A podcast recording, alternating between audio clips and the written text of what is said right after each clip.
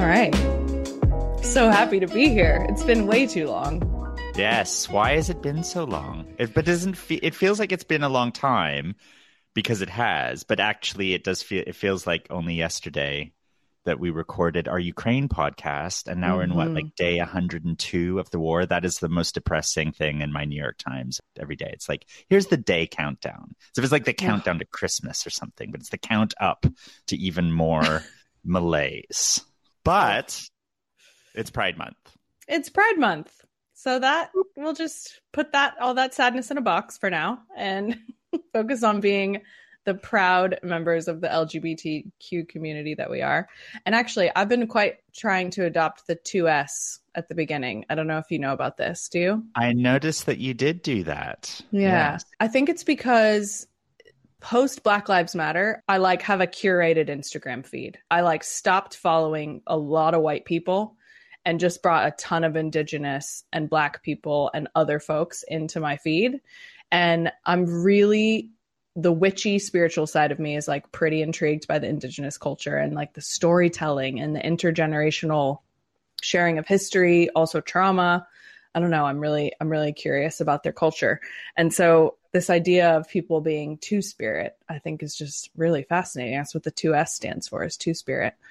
And I'm not educated enough to speak any deeper than that, except that people feel like they belong in two worlds and that they belong to two different cultures. And there's a queerness in that and there's a, a way of belonging too. So it's sort of this like inclusivity moment of adding those things to that acronym to say, like, hey, you can be a part of this too. So I don't know. Yeah, it's I'm into it. It's it's it's interesting. I think it, it's interesting to see how much more gets added in to mm. the acronym as time goes by, isn't it? And and why do things get added in?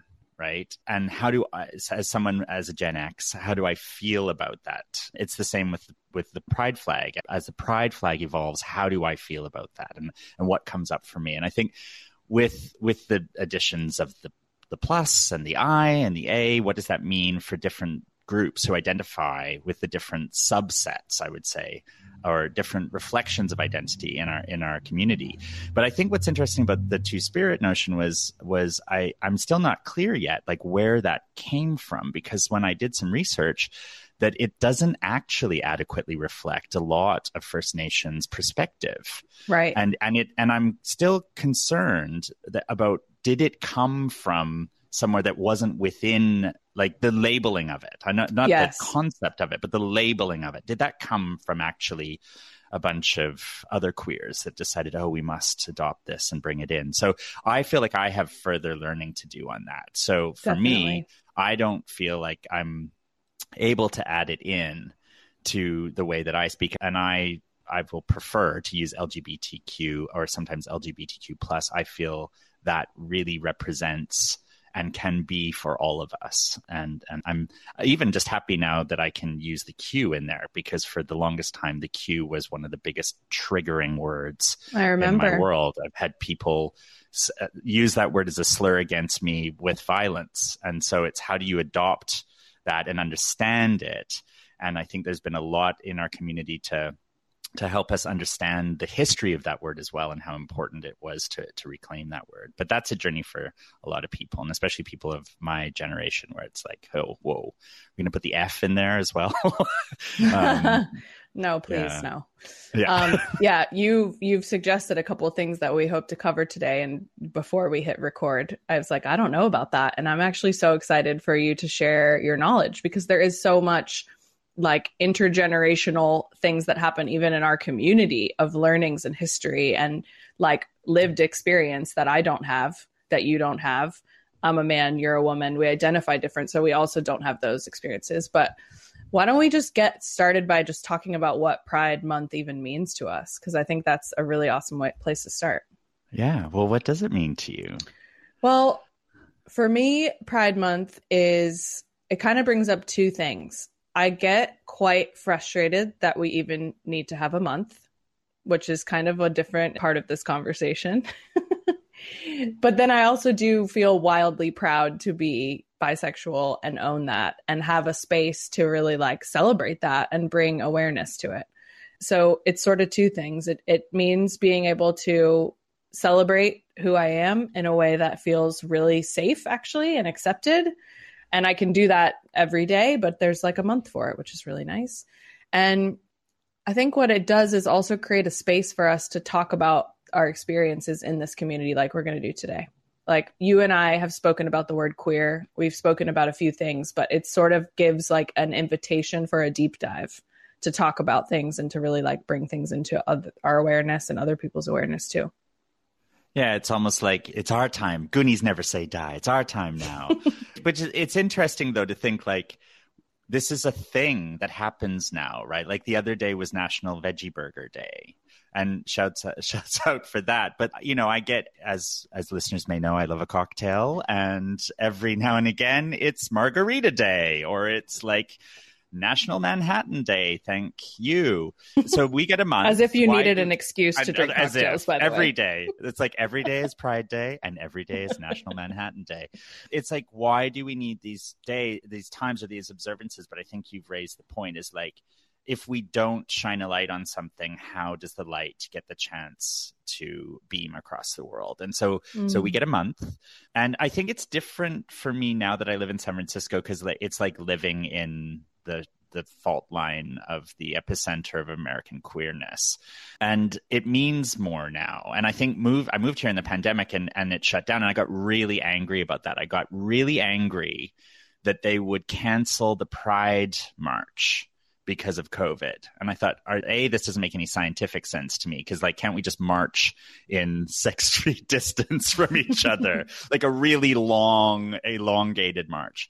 But it was like, okay, now you've someone else has decided that we don't get to do the thing that that means something to us and pride was a riot and the march is important right. so in the same way that churches were like what do you mean we can't worship and the government said oh okay maybe you can it was like how did the government get to decide that pride marches across the nation would be canceled. And I, I see that as homophobic and I see it as an affront to our culture. So then last year, there was a slightly diluted march as well because we had another kind of uptick. This year, let's see what happens. I think it's it's all it's all a go, but it, it does mean something different and it means showing up it means stepping up as well. And I think it's a reminder to us that the riot isn't over. And I think for me and my sort of journey of that is like, okay, now I really want to start a riot. So what's it going to be? Because I think as you, you know, maybe when you're in your activist youth era, everything was a riot and everything's a revolution because that's how we process things in our in our youth. And then you kind of get like complacent, don't you? And like a riot is like, how am I going to get a table at foreign cinema? right? But it's not. So it's a reminder. No, the fight's not over. Let's go.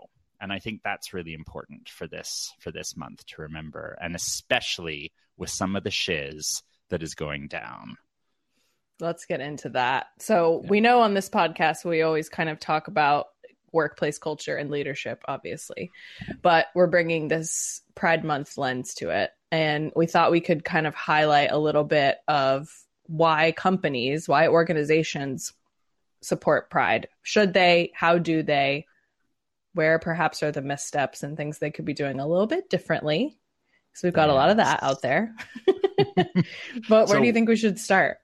Well, what do you think about corporations supporting Pride Month? I think similarly to how we share with our leaders committed to change that DEI should be integrated in everything so should pride.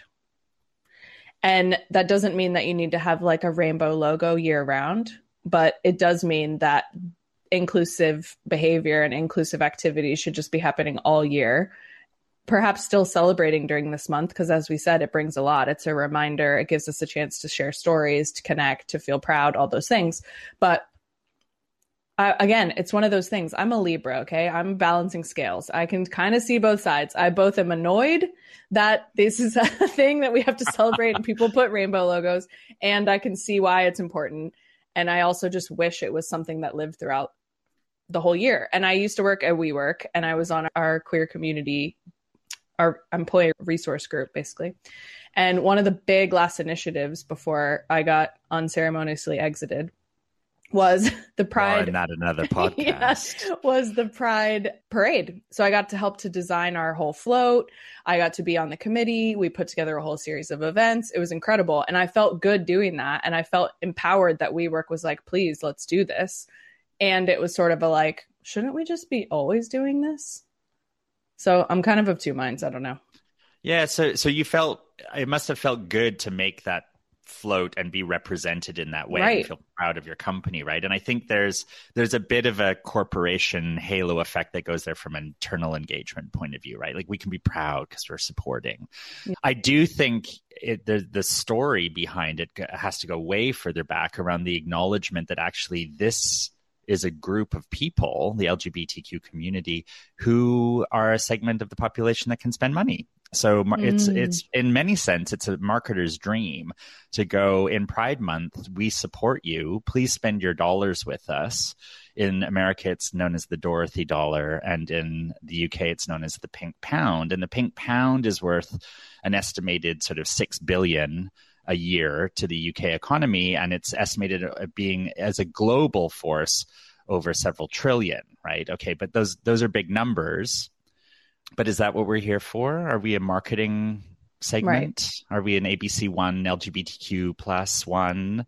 Like that's not what Pride is about, and I think that's why people get angry with the commercialization of it. And if I walk into Target and I see the Pride outfits that you've got hanging on your cheap plastic like hangers as I walk past the chocolate aisle, that can infuriate me. But I did see a post the other day on Instagram, which I thought was really great. I think it was a post of someone's tweet that said, Hey, yeah, it's kind of gross what Walmart and Target are doing. But as somebody, and I think this person was maybe late or early stage Gen X, so quite a bit, uh, a little bit older than me, as someone who used to not be able to walk into a store and feel that they could hold hands or be themselves with the person they loved to walk into Target, which was one of the first businesses to kind of support i and think uh, celebrate, this yeah. is and celebrate to walk into a store now and see them celebrating our identity is fundamentally different and so how do we understand that not just go oh it's gross because the corporates are stealing our yeah. money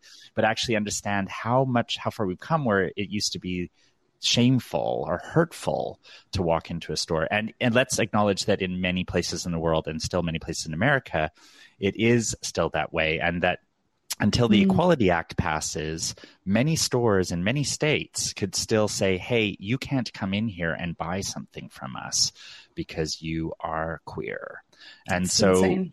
there's far to go. And so, so yeah, it's interesting to think actually, can we see the positive in the commercialization of, of our not of our flag, because as you know, I don't believe in that. We can't take an identity and merge it into our own and say, hey, look, for a month, we're rainbow too.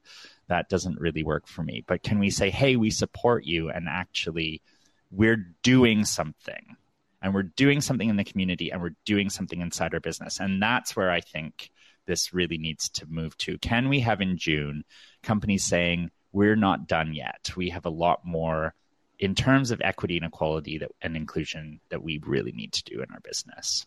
I really like that. And when you were speaking, what was coming up for me is like, I think I also really need to check my privilege when I feel the frustration because unlike you and other people, even older generations and people of my exact same age, I have not had a traumatic experience as someone in this community, really. I had a couple of times when I was like ostracized and outed when I was living in Utah and like was not allowed to do certain things. But I've always been accepted by my family. I've always been I'm a, a, cis woman. Like I can, I'm presenting, you know, like I can show yeah. up and just be myself. And that is, there's a real privilege to that.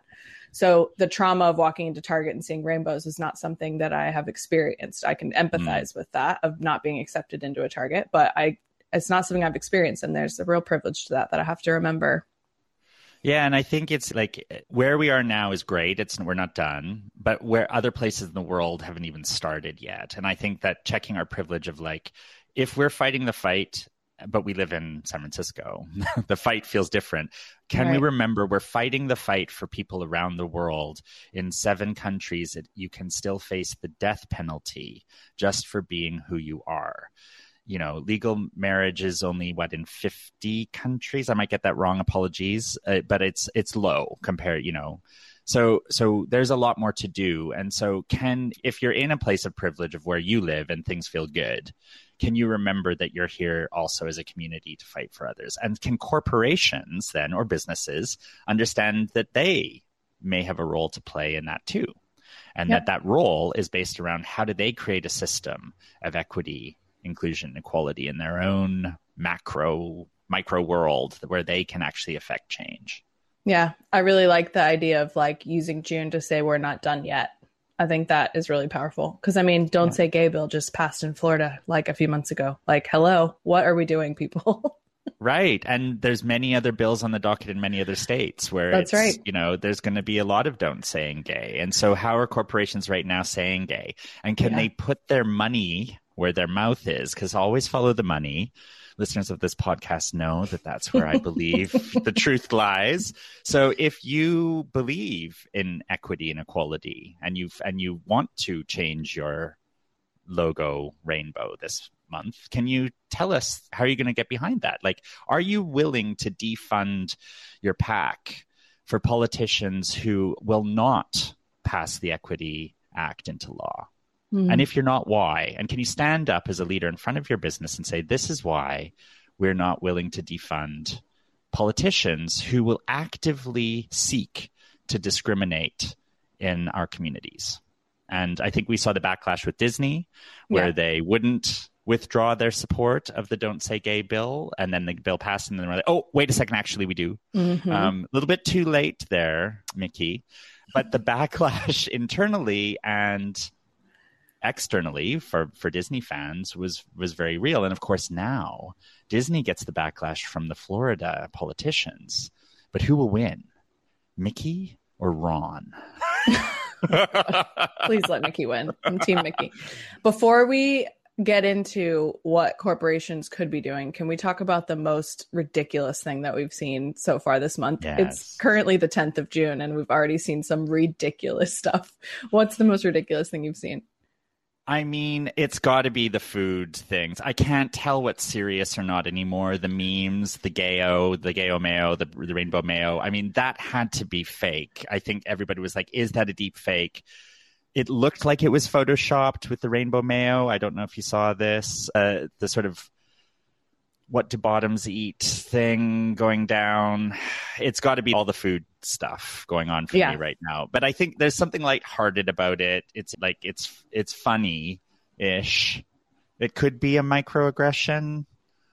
I don't know. Yeah. What do you think? Well, yeah, the most ridiculous thing actually was today. I was getting my hair cut and talking to my my hairstylist Bradley. Shout out to Bradley. And he was like, "Have you seen the Burger King Whopper thing?" And I was like, "No." And he's like, "It must be fake." I'm like, "Well, let's see." And so while I'm getting my blow dry, I'm I'm googling, and I think it's real. In Burger King in Austria, they are doing a like fully tops or fully bottoms bun. So you get a burger bun that's both tops or both bottoms. And we all know that like you can't have two tops and you can't have two bottoms. It doesn't work. It's it doesn't work for a burger and it doesn't work. so this is in Austria, though. This is Yeah. This is very interesting from an Austrian conservative cultural context as well. That's why I think they're it's like they think they're being funny and they think there's like Yeah. some edge to it, but actually it's not inclusive. That's for dang sure. And yeah, and actually it's funny because that is it's sort of like only an intersection of the whole community and what Yeah. the whole month is about. It's not about everyone. It's about one little it's yeah, absurd. yeah, Yeah. definitely. So food in June 2022 has been the nexus of where last year it was crappy couture and Target. This year it's bizarre burgers. Yeah. Bizarre Definitely. burgers. Okay. So what should corporations be doing? We started to get into that, but rather than just the rainbow logo, what what can we do? Well, I've I've sort of alluded to it already with my let's go with the defunding option. I mean, I think that's the far end of the scale.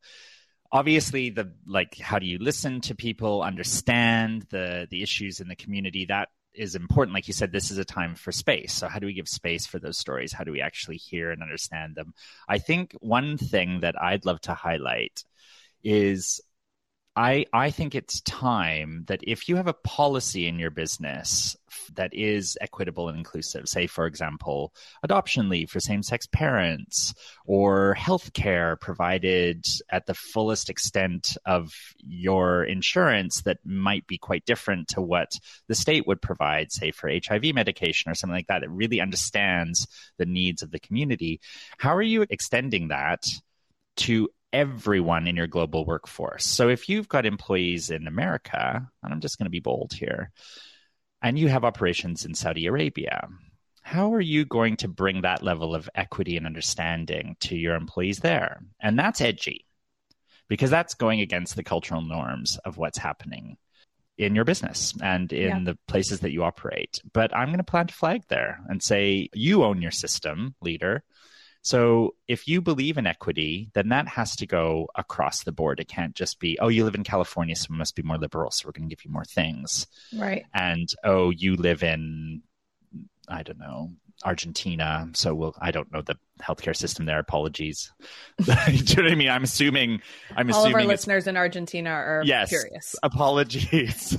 Lo siento. Yeah. So just extending it because I think as companies get more global, and also as the workforce gets more global, so we can work from anywhere now if it, you live and work in certain places. Not if you work for Elon. um, more on that maybe later.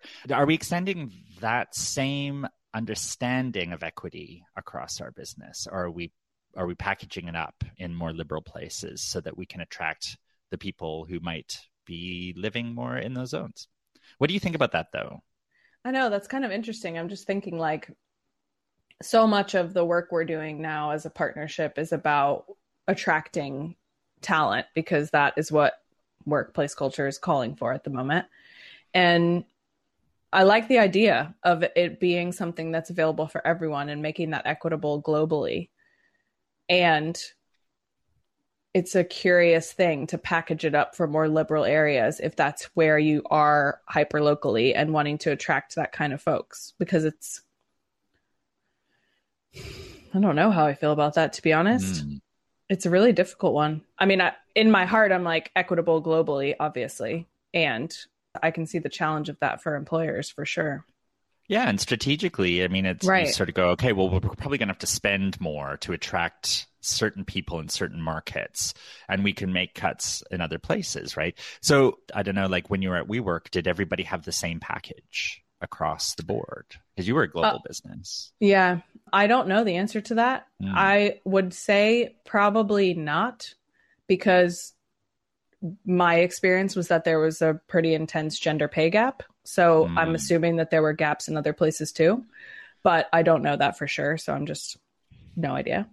But I guess the other thing that's coming up for me now is if you're in Saudi Arabia and you're a person who doesn't align with our beliefs and your company has on their culture page or on their job description equitable working practices and that is for some reason offensive to you perhaps bugger off and maybe it comes back to like aligning on our values like who are the people that we want to attract right and this globally. is always the crux right it's always the thing is like ooh maybe we don't want to stick our heads too above the parapet because we're going to have people out there that aren't going to like what we stand for well you don't stand for it unless you're standing on the right. frickin' parapet, bouncing up and down and saying, This is what we stand for. So uh, that's why I hate the word humble when it comes mm. to businesses talking about themselves around stuff like this. It's like, we don't want to rock the boat. We don't want to shake things up. The world needs shaking up. And if you're going to say that these are the things that are important to you, you've got to stand by them. And so this is a challenge that I'm putting out there because I know it's hard. And I know it's particularly hard in regions where that's difficult. And we've seen a lot of things over the um, over the past couple years as well, especially with with social media, where we can see what's going on in other parts of the world and other parts of our community, where you've got American posts saying like, "Yeah, it's time for everyone to come out, and here's our media, and like have a public outing, and like here we go, Rebel Wilson's come out, isn't she great? Let's like post that and post that and post that, and then you've got people in countries where they can't come out." because doing so would be harmful to their life. Going, well, that's really great that you guys are saying that this is so important. We can't do that. Mm-hmm. And I mm. think it's not for us to go, oh, you should, but rather for us to go, oh, wait, how do we use our privilege to help you do that? And that's going to be a journey for your nation to get there or your culture. But if we stand for equity and equality and belief in who we are, then we have to be able to stand for that in everything. And as a company, I just believe you're going to have to take that journey and take that step. And you do it because it's the right thing to do. And you do it because it makes good business sense. Because the more you are able to bring freedom into your business, the more your people are going to thrive, the more that you're going to thrive. And I think if you close that down and think, well, we're gonna we're gonna lose consumers or we're going to be pushed out of areas where we where we're not accepted anymore, where will you where will you be accepted? Mm. How per- how are you standing up for that? Yeah. Yeah.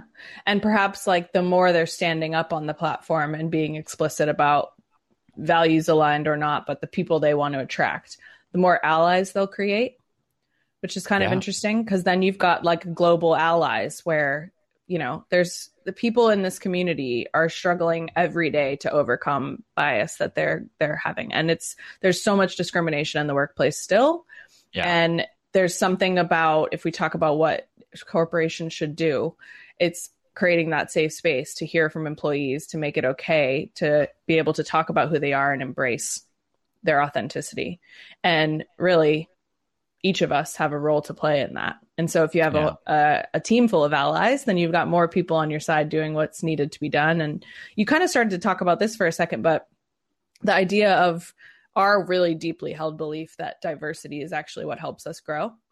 Diversity unlocks creativity, unlocks collaboration, unlocks learning. So the more room you make for it, the better you'll be as a company commercially as well. So one thing that I've been thinking a lot about is that the idea of being mindful that LGBTQ inclusion doesn't fall behind diversity priorities on gender or race. It's a part of it. It should be a part of it and intrinsic throughout your organization, just like we feel the same way about DEI. It shouldn't be just a DEI policy that stands alone. It's integrated into your employee experience at every place. And part of that is representation at the leadership level like we don't work with many leaders that are part of our community and there's something really interesting about that and i'm curious what you kind of think about that representation on leadership teams that could actually be a reflection of the diversity that we're trying to create in in our workplace why do you think that gender and race win in the DEI conversations why did those get popped to the top First thing that popped in my mind was that sometimes those things are more visual, where sexuality perhaps isn't. Yes. But I don't know. Why do you think? I've struggled with this as well. I think there's two things there, apart uh, like visibility being number one. I think number two is probably also volume, which mm. is linked to visibility. So we have 50% women, we have 50% men. Why don't we have equality and equity between genders? So that's a basic one. And why do we still not have that is an ongoing battle. So there you go with that one. I think in America, race is really important and as it should be. And so it does have a prime position. So why aren't we seeing more people of color in leadership positions is a really important discussion. Whereas mm. you hear that discussion in Europe, but not in the same way because Europe isn't processing that trauma of inequity in the same way that America is. Doesn't mean it doesn't right. exist. It's just not processing it. And again, there's a numbers game there because people of color, you know, are also in America. I think it's we're going to get to the point where if you, it's a bit of a weird conglomerate, but like 50% white and 50% people of color, which in which they've lumped in just other things. So much intersectionality. Yeah. yeah. so that's a segmentation issue that I'm still not understanding. But hey, so that's a numbers game as well. So then people go, well, there's not that many gays, is there?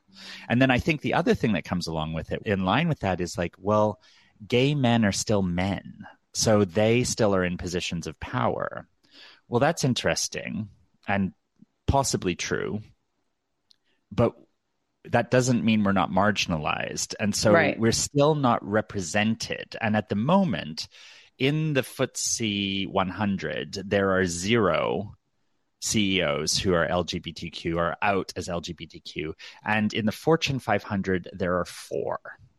So even in a numbers game, so if you go by the McKinsey rule of 10% representation of LGBTQ, I think McKinsey data is maybe a bit outdated because we were looking at the binaries of sort of gay or lesbian. And now we know there's much more of a spectrum. If you're looking at that, we're still way below the curve. But the stat that I saw the other day was 25 out of 5,670 board seats at the Fortune 500 companies are occupied by openly LGBTQ plus people. So that's 0.4%. So when I, so you go four or 500, well, that's okay. You guys are in there. You got four. You got Tim Cook not sure I would include him as openly LGBTQ, but that's for another podcast. But four to 500, you could people go, oh, you're there. You got a number. But 0.4% of board seats, mm-mm. that sucks. Not okay. Yeah. So so this is called again with the with the terms. I don't know why everything has to be pink, but fine it's why couldn't it be the rainbow ceiling? But it's the pink ceiling. There seems to be a point where representation at senior levels is not there. So why do you think that is Anique? Is it the same for women and people of color to get to the top? I think there's some similar practices perhaps happening. Mm. like senior leaders we talk to our clients a lot about this. You have to stop hiring in your image if we go out and try to find people just like us, all of a sudden we're surrounded by a team just like us. Right. So there's a real intentionality that has to happen about creating some really real and serious diversity instead of yeah. hiring in our image. And what's interesting too is the like looking externally to hire folks, like hiring from within and looking at your own community within so that it's like a real representation of who you already are putting people in leadership and them representing who you already are is another really interesting way to think about it. And focusing on the growth and development of your people and like bringing up the next generation of leaders. Yeah. That's you know part of this community part of the people of color community whatever that one is for you. But looking at how you can kind of grow your people from within and hire people who who should be in leadership positions. We need more representation. It's very important yeah, it's it's interesting to think like how many transgender employees do you know? Across the clients we've worked with or in the businesses we've worked with, I can only name a, a couple. And and yeah, I've seen that journey happen over time as well. If I think about when I started my career, zero, and where I'm at now, now I'm seeing a handful. So I'm old, so 20 years of working at least. So I haven't seen enough. I haven't seen a lot of change, but maybe it's a hockey stick. Let's see what happens. So, are the safe spaces being created in our corporate worlds and our companies for people to come out? Is the first question because the the stats are openly LGBTQ plus people. That does not mean that in their lives they're not like even in their private lives or in their social life perhaps they are openly out but at work maybe they're not. And so that's the number one thing. But when are we going to see a transgender ceo when when do we imagine that's going to happen? So we think about the progress that's needed now where transgender people don't even have equal rights right. in this country and beyond. To, so to have one as a ceo think of the power that would have in representation for our youth and for politicians to see that this is a person who is just as clever and just as good and just as brilliant at what they do, and that this aspect of their cultural dynamic is hugely important to them being a successful business person in the mind of corporate America, that kind of representation is really important. And we don't have it. And this is why I even advocate for if you are a LGBTQ sports professional, how important it is for you to come out because the world is needing you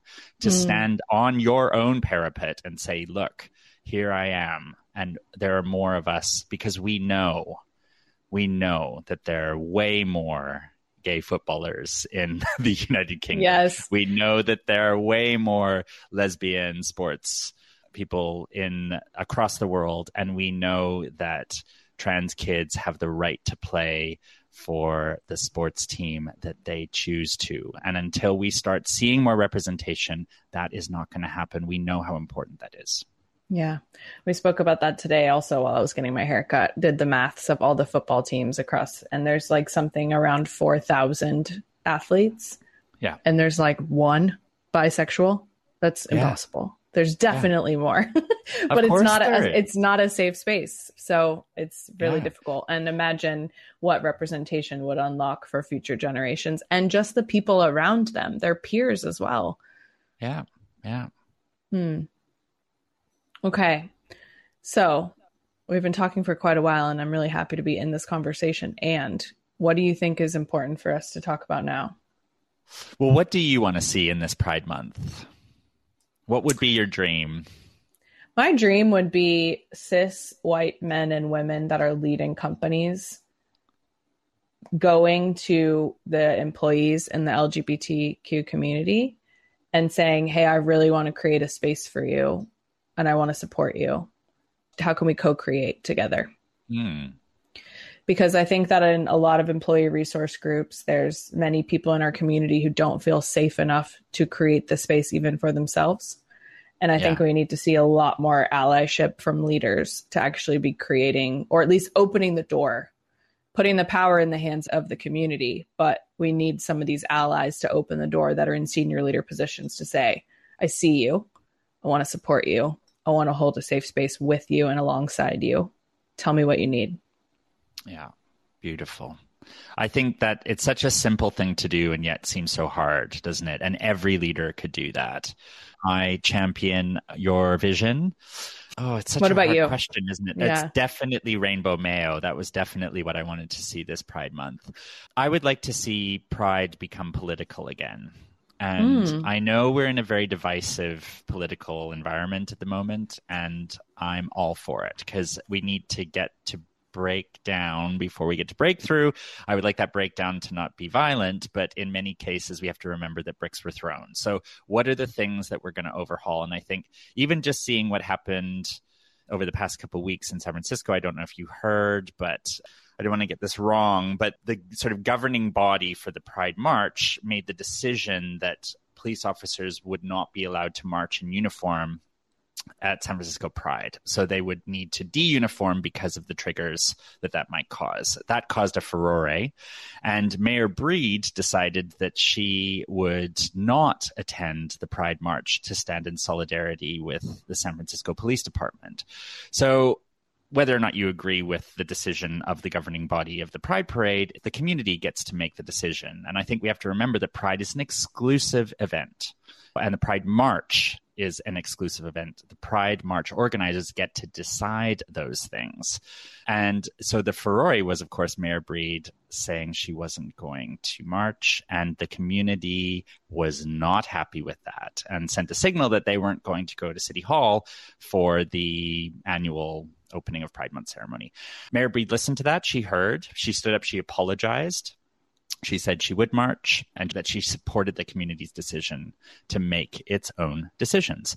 And I think that is political. The com- community mm. making those decisions, talking about why it makes those decisions is important as well. I think, uh, you know, I am very empathetic towards people in the police department who are LGBTQ. And I think removing a sense of their identity is controversial. But I yeah. also understand that Pride started because of the police. Like that was a thing. So we have to understand those contexts. And I guess to put one more wish, if I may, Anique, is I would love in Pride Month, and I know we have LGBTQ History Month as well, but I would like us always to listen to our elders, understand our past, and grow from that because I think our history has been repressed for so long that there's so many good stories to watch and learn from and listen to, and we're missing that. And I think if we can use this month to connect, even just to one, that's very powerful. I'd like to give a shout out to season three Pose. I don't know if you've watched yes. it yet. Yeah. Oh my god, the blubbering mess I was when Pray Tell goes back. I'm just in the so no spoilers, everyone. Yeah. If you haven't watched it yet, I didn't watch it because I was suppressing my own identity of how many streaming services I needed to to sign up to.